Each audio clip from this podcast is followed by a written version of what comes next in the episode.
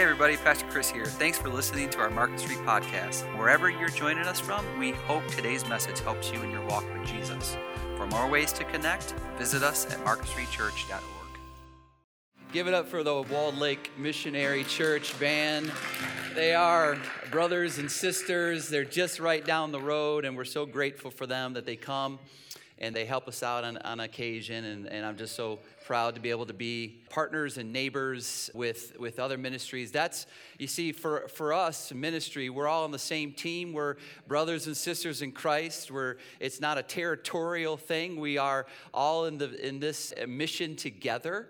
That is to reach people who need Jesus. That's our goal. That's our, that our ambition. And so I'm so grateful to have relationship with them. And, and, and they came here to serve you today. So I'm so, so grateful for that. But we are just in the middle of, or just really beginning a series that we call Sow, and that's because that's our word, uh, S O W. We want to sow, uh, specifically, we're sowing into the Spirit, uh, which what Paul talks about in Galatians chapter number five, and, and he tells us that in, in Galatians chapter number five, he says this He says, But the fruit of the Spirit is love and joy and peace and patience and kindness and goodness and faithfulness and it says in gentleness and self-control he said these are the, the fruit of the spirit. Again I, who knows if he's referring to you know a fruit. He, he uses it in the in the singular sense fruit of the spirit. It could it could represent that. It could mean that it's just a fruit. And then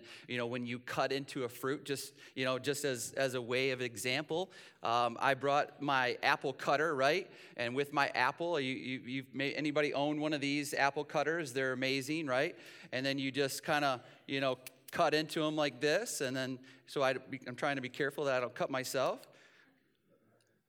I needed my table.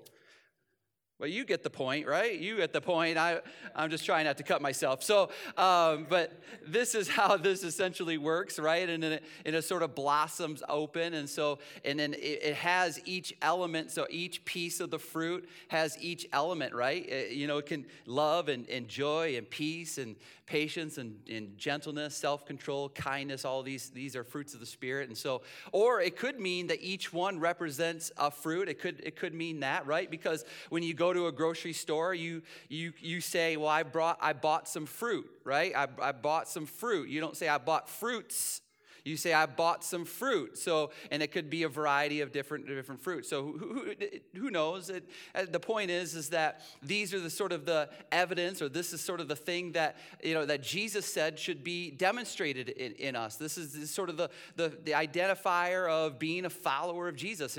If you were here with us last week, we talked about that in, in John 15. He says, my Father is glorified by this.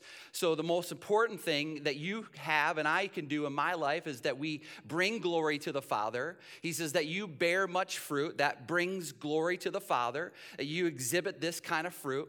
And so prove, so the second thing is, and so prove to be my disciples. And so he says, this is what will prove to be a disciple of mine by those who exhibit fruit, exhibit, you know, this kind of fruit love and joy and peace and patience and gentleness and kindness and, you know, and, self control. These are the, these are what shows that you're a, a follower of Jesus. He says, he says in, in verse 11, he says, These things I have spoken to you so that my joy may be in you and that your joy may be made full. And so when you exhibit these kinds of fruit, when you exhibit these kinds of fruit, it brings his joy into you. And I don't know about you, but all of us could use probably a little bit more joy in our life, right? You know, and we're not going for happiness because happiness is circumstantial. What we're going for is we're going for joy because joy isn't circumstantial. You can go through whatever you go through in, in life's difficulties and life's challenges, and you can still have joy. Why? Because that comes from God. And so when we go through life's deal, we're still exhibiting fruit, we're still glorifying God. And as a, and, and as a result of that, His joy is made full in us. His joy is made full in us. And so I hope that that's what you want. I hope that, that you want to bring glory to God, that you want to identify yourself as a follower uh, of Jesus, and that the fruits are, the, are our guide for that, and that you want joy, and that joy is made full in you. Is this what we want? Good. Okay, good, good. He says, okay, so he says, verse 12, he says, This is my commandment that you love one another just as I have loved you. And so Jesus start, started a brand new movement, and we call it the church. Jesus had a brand new covenant, and in, in, in the covenant that he made with the world, not, just one particular nation, but all nations. And then he has gave us this one command, this one rule, this one command that we are to follow. He says this He says, This is my command that you love one another just as I have loved you. He says, This is what I want. He says, I, you know, for, don't worry about any other rules other than if you can get this thing down, he says, you're going to be all right. If you can get this one command down, things are going to go well for you. And he even told his disciples this a couple chapters prior to. He says this in verse in John 13, 35. He says this, by this all men will know that you are my disciples. How will people know, Jesus, that we are your disciples? If you have love for one another. He said, This is how people will know. The way that you love each other, the way that you treat each other, the way that you demonstrate kindness and compassion and, and care and concern. And, you know, and it's not just lip service, that's actually action because this is the kind of love that God is. God is a, an action kind of God. This is what agape love is in the Greek. It's a, it's, a, it's a form of doing for each other, it's a form of serving each other, and we'll get to that in a minute. But he says this is, this is the identifier. By this, by this. Now, he didn't say, he didn't say, by the way that you you know, enthusiastically and emotionally sing worship songs. He didn't say that. He didn't say you when you show up to church at 11 o'clock and you raise your hand and you dance around and you sing. Listen, all those things are a byproduct of the love that you receive from God. But he says that's not the thing that's going to identify you as my follower. It's not, it's not by, you know, those who are, you know, say, oh, I'm well educated in the scriptures. I know all of the scriptures. I have all of the scriptures down, and I am a defender of the scriptures. If anybody tries to compromise the scriptures, I'm going to let them know about it, and I'm going to let them, and I'm going to write a post about it, and I'm going to tweet about it, and I'm going to write a blog about it, and I'm going to do all these things. He says, that's not also another way that you show yourself as a disciple of mine. He said, he goes, it's not even by how elegant your prayers are. Some of you I pray with, you guys are amazing prayer. Like you guys sound amazing. It's really impressive. Like I'm impressed. I think it's amazing what the words that you use. I'm like, I don't even know that word. Is that a real real word? It's like we're playing Scrabble prayer, you know? We're just we're trying to like fit all these words that nobody really knows and you have to look it up in the dictionary to see it like, oh, that's a word, right? And then you connect all these words together. It's what I call Scrabble prayer, right? And so listen, all that is byproduct of the love that you receive from Jesus, but it's not what Jesus says that will identify you as a follower. It's not even how much you give that identifies you as a follower. It's not how busy you can be in ministry or in service that identifies you as a follower. Jesus said, This by this, all men will know that you are my disciples. If you have love, if you have love for one another. And my rule, Jesus would say, my rule, my command, just one that you love one another as I have loved you. You know, we make our spiritual life, we make Christianity a lot about us, don't we? I know I do. I make it a lot about me. God, what can you do for me? God, how can you fill me up? God, what do you have to offer me? God, how can I know more and have more and do more? God, and it becomes about us. It becomes almost this, this, this righteous selfishness that we, we you know, always sort of bend towards because we, our, our nature and our, our, our nature is sort of geared towards self. And we, our spirituality becomes about that. And here's how I know that it's true because it's true for me in, this, in these areas. Anytime something happens in my life and, and I feel like, man, God, where is God? God, what are you doing? Where are you at? What's going on? I don't know what, you know, what you're doing in my life. And I, and I worry and I, and I fear and I get scared and I, and I don't trust God. And I, and I ask for you to pray. And, and, and I hear you say, God's with you. God's going to be for you. God's going to do this. God's going to work in this way. And all these things are great. And but it comes to me when it comes to self I lack trust, but when it comes when it happens to you, I'm less concerned. You know, see, you know how you ever feel that way when you lose your job?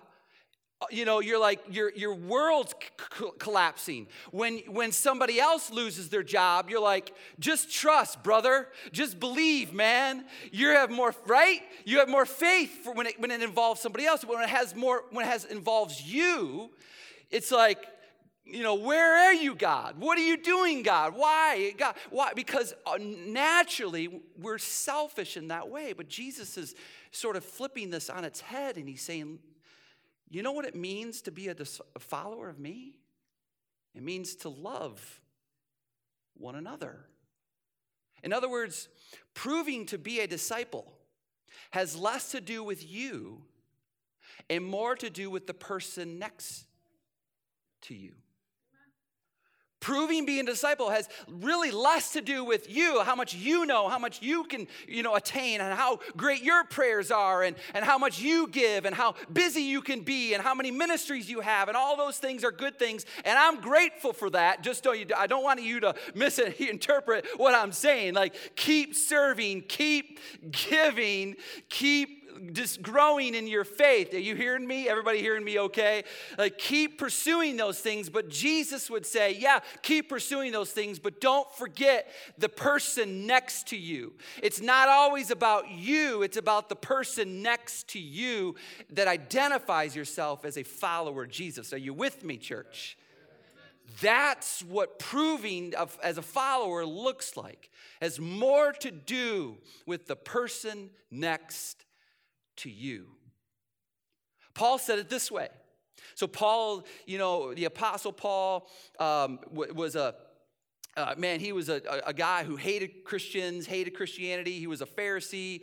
You know, he was, a, he was totally adamant and, and set on, you know, eliminating this, what he believed to be the sect, you know, of, of Judaism that rose up out of Judaism, the faith. And, and he was determined that he was going to, you know, stop, put an end to this. Is That's just the kind of guy that he was. And then one day he was on his way to arrest some Christians and, and he had an, had an incredible encounter with, with Jesus and he saw Jesus Jesus and he realized like this is God and, and, and what you know these Christians are doing is true and it, and, it, and it changed his life forever. He just he had an encounter, an experience with Jesus and it changed his life forever. And as a result of that, he, he changed teams. He went from trying to eliminate Christianity to now trying to build Christianity because he realized it was true. And he realized that Jesus truly was the Son of God that was going to take away the sins of the world and offer forgiveness and eternal life, you know, through him. And so he changed, the, and so he went around, all, mostly around the Mediterranean rim,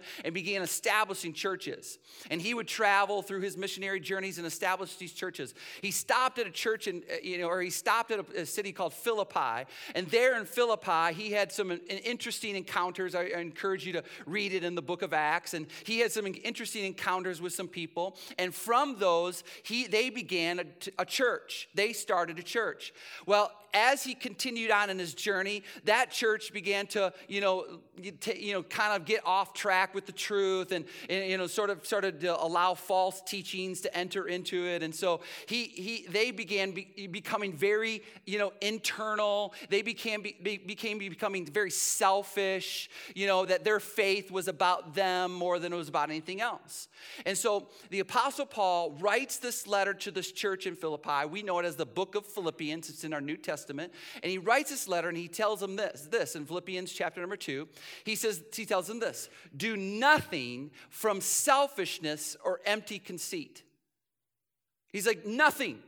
So if you want to know what it looks like to be a follower of Jesus, he says, here's what you need to know. He says, he says, your, your faith is, isn't really even about you. Your spirituality really isn't about you. It's not about selfishness or, or empty conceit. He says, he says, but with humility of mind, regard one another as more important than yourselves. He's saying, You want to know what it really looks like to be a follower of me? He says, I want you to do this. He says, I want you to do nothing out of selfishness. I want you to do nothing out of empty conceit.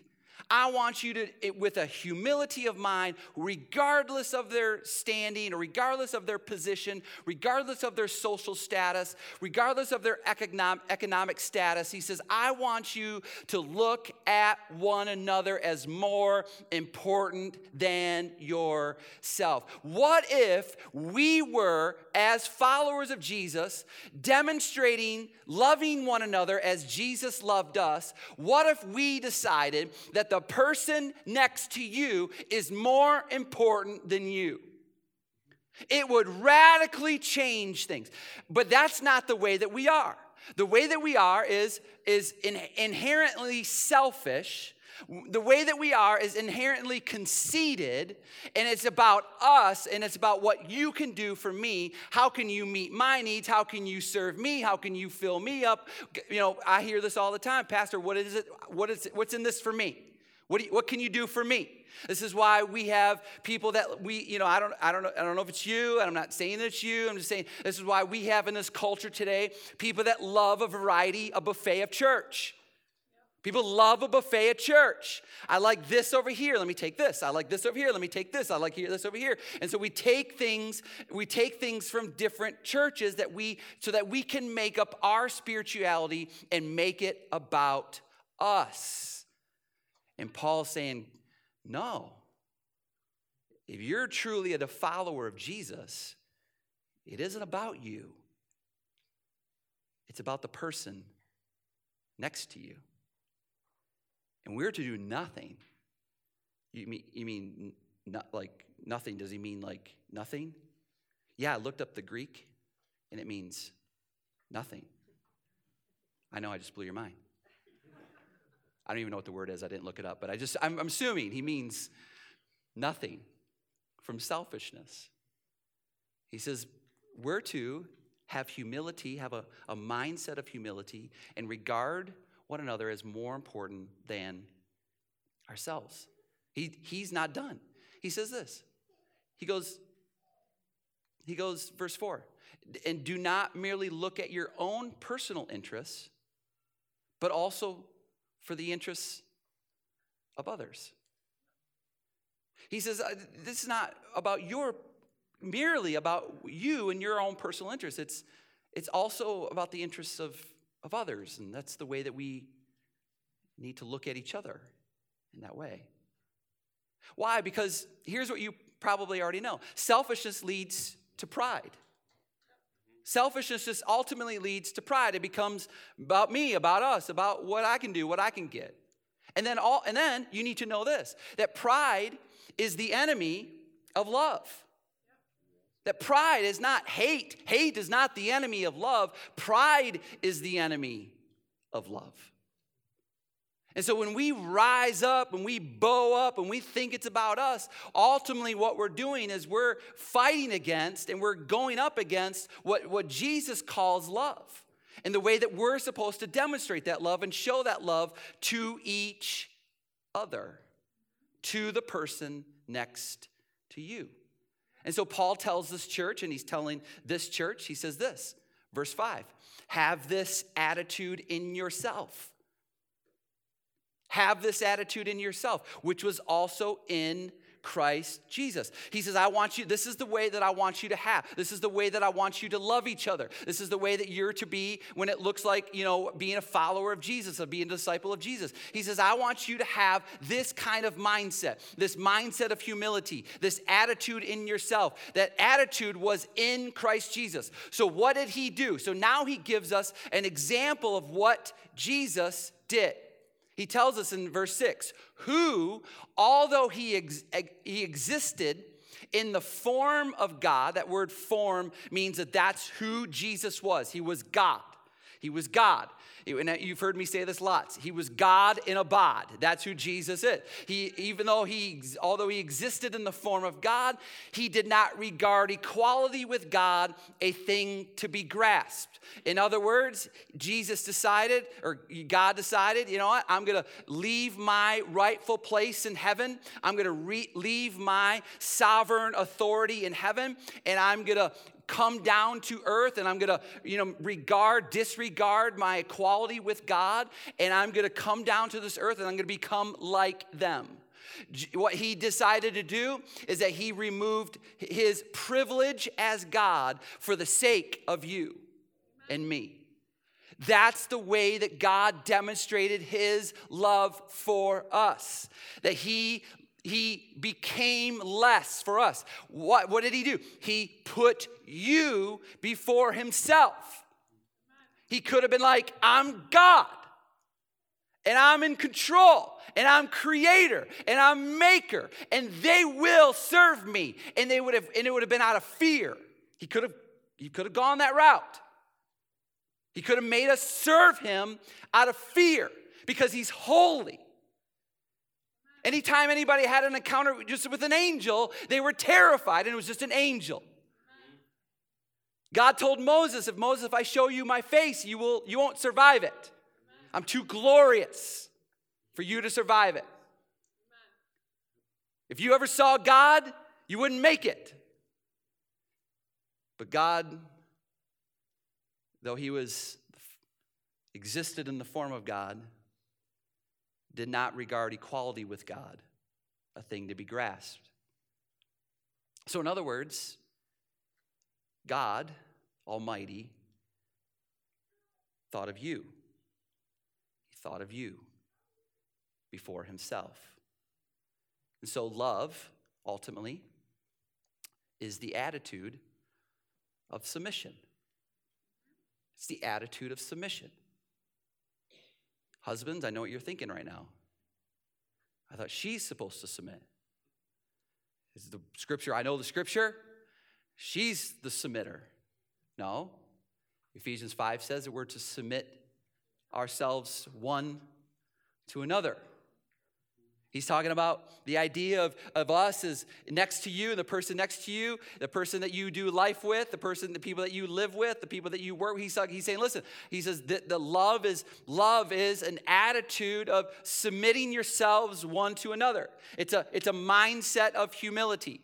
C.S. Lewis wrote this in, in Mere Christianity. He says, Humility is not thinking poorly of yourself, but instead it's not thinking of yourself at all. And that's what, that's what Jesus did. He, he, he, instead of he, you know he just thought he didn't think of himself at all. He just he only he just thought about he thought about you. But what happens in in in our world what happens in our lives what happens in in christianity what happens in churches we become prideful. We, be, we pride rises up in, in, in us. And there's even spiritual pride. There's a spiritual pride of what i call what i call comparison trap the comparison trap. Pride rises up in us, and we start looking at somebody else going, Well, why do they get to do that? Why do they get to have that? Why do they get to experience that? Or why do they get to go through that? And we start looking at and comparing ourselves to other. This is some of the dangers of social media. Social media can be a good thing, but if you if you're allowing yourself to have some pride in your life and you think that you deserve something that somebody else has and you wonder why you don't have what they have or what you get to do what they're doing and you start looking at their posts and looking at their pictures. By the way, do you know that's just a highlight reel? Like if you like looking at people's pictures, they're like that's just a highlight reel of what's going on in, in their life. Like that's not the reality, always the reality. It's not always the full story, right? You realize this, right? Right? But we still compare. And we fall into this comparison trap, and comparison is just simply pride. I deserve better. I deserve more. I deserve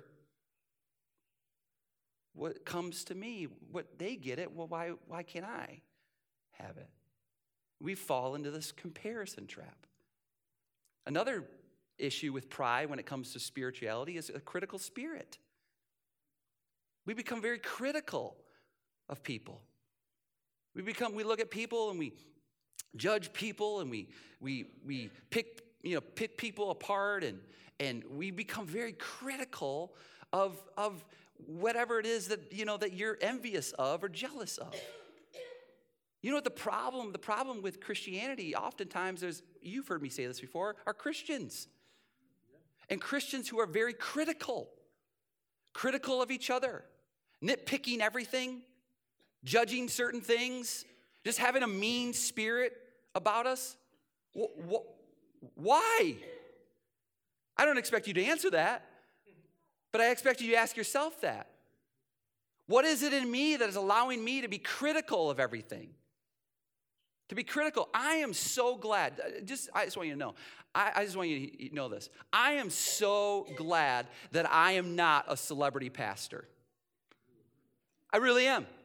I am so glad that I'm not out in, in like people don't know. I'm just glad you just know who I am and that's it. I'm, I'm happy about that. Because too many, too many people that are known around the world, listen, and, and I, I'm telling you, we are, as Christians, very, very critical of people that are just trying to do ministry and serve people. And I, listen, I got news for you. Sometimes I say things that I wish I didn't say, but I'm glad that nobody took a snippet of something that I said and was judgmental and wrote, wrote a whole blog about it. That's pride. This is spiritual pride that we bow up in and we think that we know somebody that lives across the country or somewhere else that we can be critical of. It's not what Jesus was about. Jesus hung out with sinners and people judged him for that. Jesus even hung out with religious people too that you wouldn't want to hang out with either, but he still spent time with them that he didn't always agree with.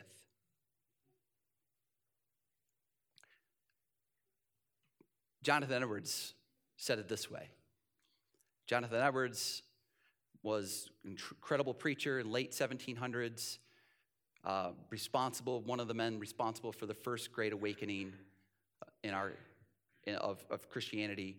He said, The spiritual proud person shows it is his finding fault with other saints. The humble Christian has so much to do at home and sees so much evil in his own that he is not apt to be very busy with other hearts. He said, Christians who are but fellow worms ought, he said it, not me. Christians who are but fellow worms ought at least to treat one another with as much humility and gentleness as Christ treats them. We got to be careful about spiritual pride. And then the third, a correction complex. A correction complex. Some of us don't want to be told that we're wrong. Some of us don't want to hear truth because truth is hard to hear. And we live in a society today, in a culture today, that isn't allowed to question or correct anyone without them being agitated. You find that to be true? And we have, when we can't receive correction, when we can't hear correction, when we get agitated, when somebody tries to correct us, it's a pride issue. And it's not who Jesus was. Paul said in verse 7 but instead he emptied himself, taking the form of a bondservant and being made in the likeness of men. So he emptied himself. He took on the form. Again, that form word means that he was actually a servant. He didn't just act like a servant, he was actually a servant. Jesus would say, I have not come here to be served, even though he had every right to be served. He was God, he was creator, he was king of kings, he's lord of lords. He could have come to this earth, demanded you and I serve him out of fear, but instead he came and he emptied himself and he took on the form of a bondservant and was being made in the likeness of men. He was actually a servant. Jesus, men gathered in an upper room. They were getting ready to eat the last Passover meal together. And Jesus, before they ate, got a towel with a bowl of water and began taking on the role of the most menial servant's role, and he washed his disciples' feet. And he tells the disciples, what he's telling you and I today is simply this just as I have washed your feet, you are to wash one another's. This is the example that he gives to us. He was actually a servant. This week, my wife and I had the opportunity to go to Florida for a few days, and we decided while we were in Florida, we are going to hit up a Disney park. Yeah. And so we went to a Disney park, and my wife looks over as we're walking around and she sees Mickey Mouse. You familiar with Mickey Mouse? Anybody? Okay, okay, okay. She sees Mickey and she said, There's Mickey. There's like nobody over there, which was like weird if you've ever been. And so she's like, let's go get a picture. I'm like, we're just two adults. You want to go have a picture with Mickey? She says, yes, I want a picture with Mickey. It was like her birthday. So happy life, happy wife, happy life, right? Right? So I was like, all right, let's go get a picture with Mickey. So we get over there, we get in line, and we're, you know, they're taking pictures. People are in front of us, and we finally get to, we're the next in line. And one of the workers comes up to us and says, um, Mickey has to go feed Pluto, and he'll be right back in a few minutes. She is talking to two adults, telling us as adults that Mickey has to go feed Pluto and that he will be back in a few minutes. And I go, you know, he's not actually Mickey Mouse. He's just playing, there's a person in the costume playing Mickey Mouse. She said, he has to go feed Pluto, sir.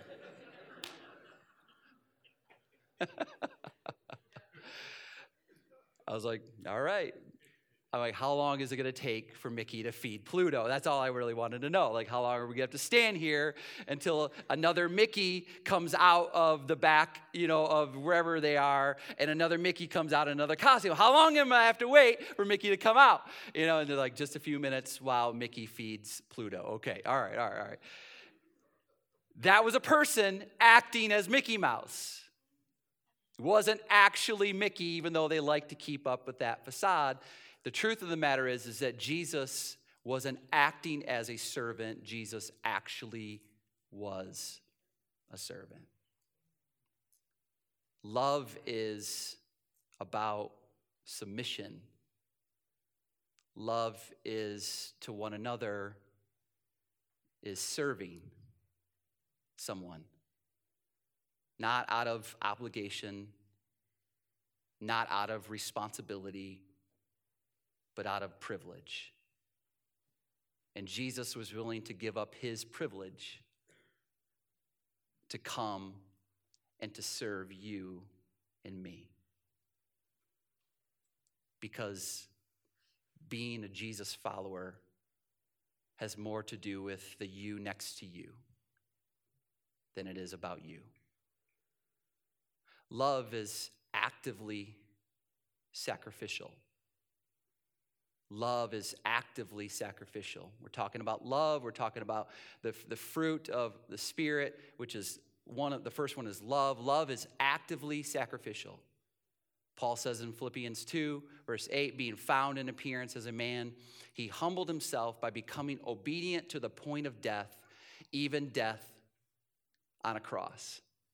This is for us, we, we read this and we look at this and we're like, wow, I mean, that's amazing. But when they read this, they're like, that's unbelievable. He was willing to humble himself to the, by becoming obedient to the point of death but not just any kind of death, the most excruciating death, the most agonizing death, the most humiliating death that anybody could go through. That was the death of crucifixion, the death on a cross. But that's what love is love is actively sacrificial. It's actively sacrificial. That's what Jesus was willing to do for you and for me to sacrifice himself so that we can know and experience what real love is and understand what real love looks like. In another time in our day in a Disney park, my wife said to me, she goes, My parents, well, the last time we were here, went to go watch a French film, a film about France and the history of France I want to go do that. And I'm thinking to myself, happy life, happy wife, or the other way around, whatever that is. I said, okay. So we head to this theater in the, we're in Epcot where they have the different countries. If you've ever been there, they have different countries. So we head into this theater in, in France and we take our seats and it begins filling up. And I'm surprised at how busy it was, how packed it was. And we start we sitting, we sort of got in there early. We are sort of sitting in the middle and everybody sort of piling in. And I'm also noticing there's a lot of young kids too. And I'm like going, wow, there's like young kids. How do their parents get these young kids to watch this film about the history of France? Like, I just thought it was really strange. So lights go down, and then all of a sudden, Walt Disney presents Beauty and the Beast sing along. We weren't in a theater learning about some history of France, we didn't really pay attention, and we were in a, a, theater of a Beauty and the Beast, Disney's Beauty and the Beast sing along. That's what we were at. And I look at my wife, I'm like, we got to get out of here. And she's like, we're not going anywhere.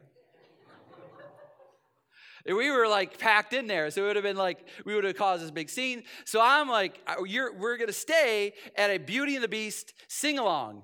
She's like, Yeah, we're to stay for a Beauty and the Beast. Two grown adults sitting in the theater, surrounded by little kids, and we're doing the Beauty and the Beast sing along. Now, I got to be honest with you. I've got two girls. They love Disney movies and or they did maybe they've outgrown it by now i don't know i got to look one of my look for my middle schoolers like dad don't say that you know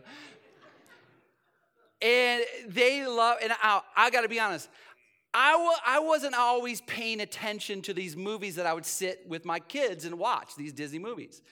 But I'm in this theater and I'm like, well, I got nothing else to do and I don't want to sing, so I guess I'll just watch what's going on. Have you ever watched the story of Beauty and the Beast? It's an incredible story of sacrificial love. Are you with me? Like, it was like the first time I ever seen it, I'm like, this preaches right here. Are you with me? By the way, by the way, the prince, you, you want to know, know the story? The prince he turned into a beast. You know why he turned into a beast? Because he was so selfish and had so much pride that there was a curse on him that turned him into a beast. And I'm like, that preaches right there. What happened was is the curse was on him that made him what he looked like on the inside. It just made him look like that on the outside. Some of you are going to watch Beauty and the Beast again. I know it. You're going to go home. You're like, wow, this is amazing. He was selfish, he was prideful, and he had an inability to love, and therefore a curse cursed him to the point where he just looked like on the outside what was going on on the inside. And then her father gets trapped in the castle, something along these lines. Belle goes to look for her father, finds her father in a dungeon in the castle, and the beast shows up, and Belle offers to replace her father in the dungeon so that her father can be set free. Are you kidding me? This is the gospel right here. In Beauty and the Beast a tale as old as time. No, I won't start singing. This is the guy, and she replaces her dad in the, the dungeon so that she, and then, and then he is like so like blown away by this love that eventually he realizes that she loves him, even though he doesn't look lovable, that she can still love him sacrificially, and he's willing to let her go. You should watch the movie, it's amazing. You should go to the sing along, it's the gospel in the theater at Epcot, you should do. I'm telling you, this is Disney find, found out how beautiful it is to have sacrificial love. Right? Don't make me stand up here and look like a fool talking about Beauty and the Beast. Come on, help me out, people. If you haven't seen the movie, you're going to see it's about repentance, it's about pride, it's about not knowing how to love, and the only thing that's going to break that curse is understanding sacrificial love. And this is what Paul is trying to help this church understand that it's about actively being sacrificial towards one another. It's actively being sacrificial. That your faith and mine has less to do with you and has more to do with the person next to you and is looking at the person next to you going, My love for you is humble and submissive. And my love for you, person next to you, is to be sacrificial. Because that's the mindset that I'm to have, because that's the mindset that Jesus had. And if Jesus can do it, I should be able to do it. If King of Kings, Lord of Lords, God Almighty can do it, I should be able to do it. I should be able to empty myself. I should be able to take on as a bond servant, not just act the part, but actually be a servant to somebody next to me. This is what love looks like. It's what love looks like. And I'm telling you, when you and I do that, whew, people, people will look at that and go, wow, there's life change. Wow, what they do for each other, I've never seen it before.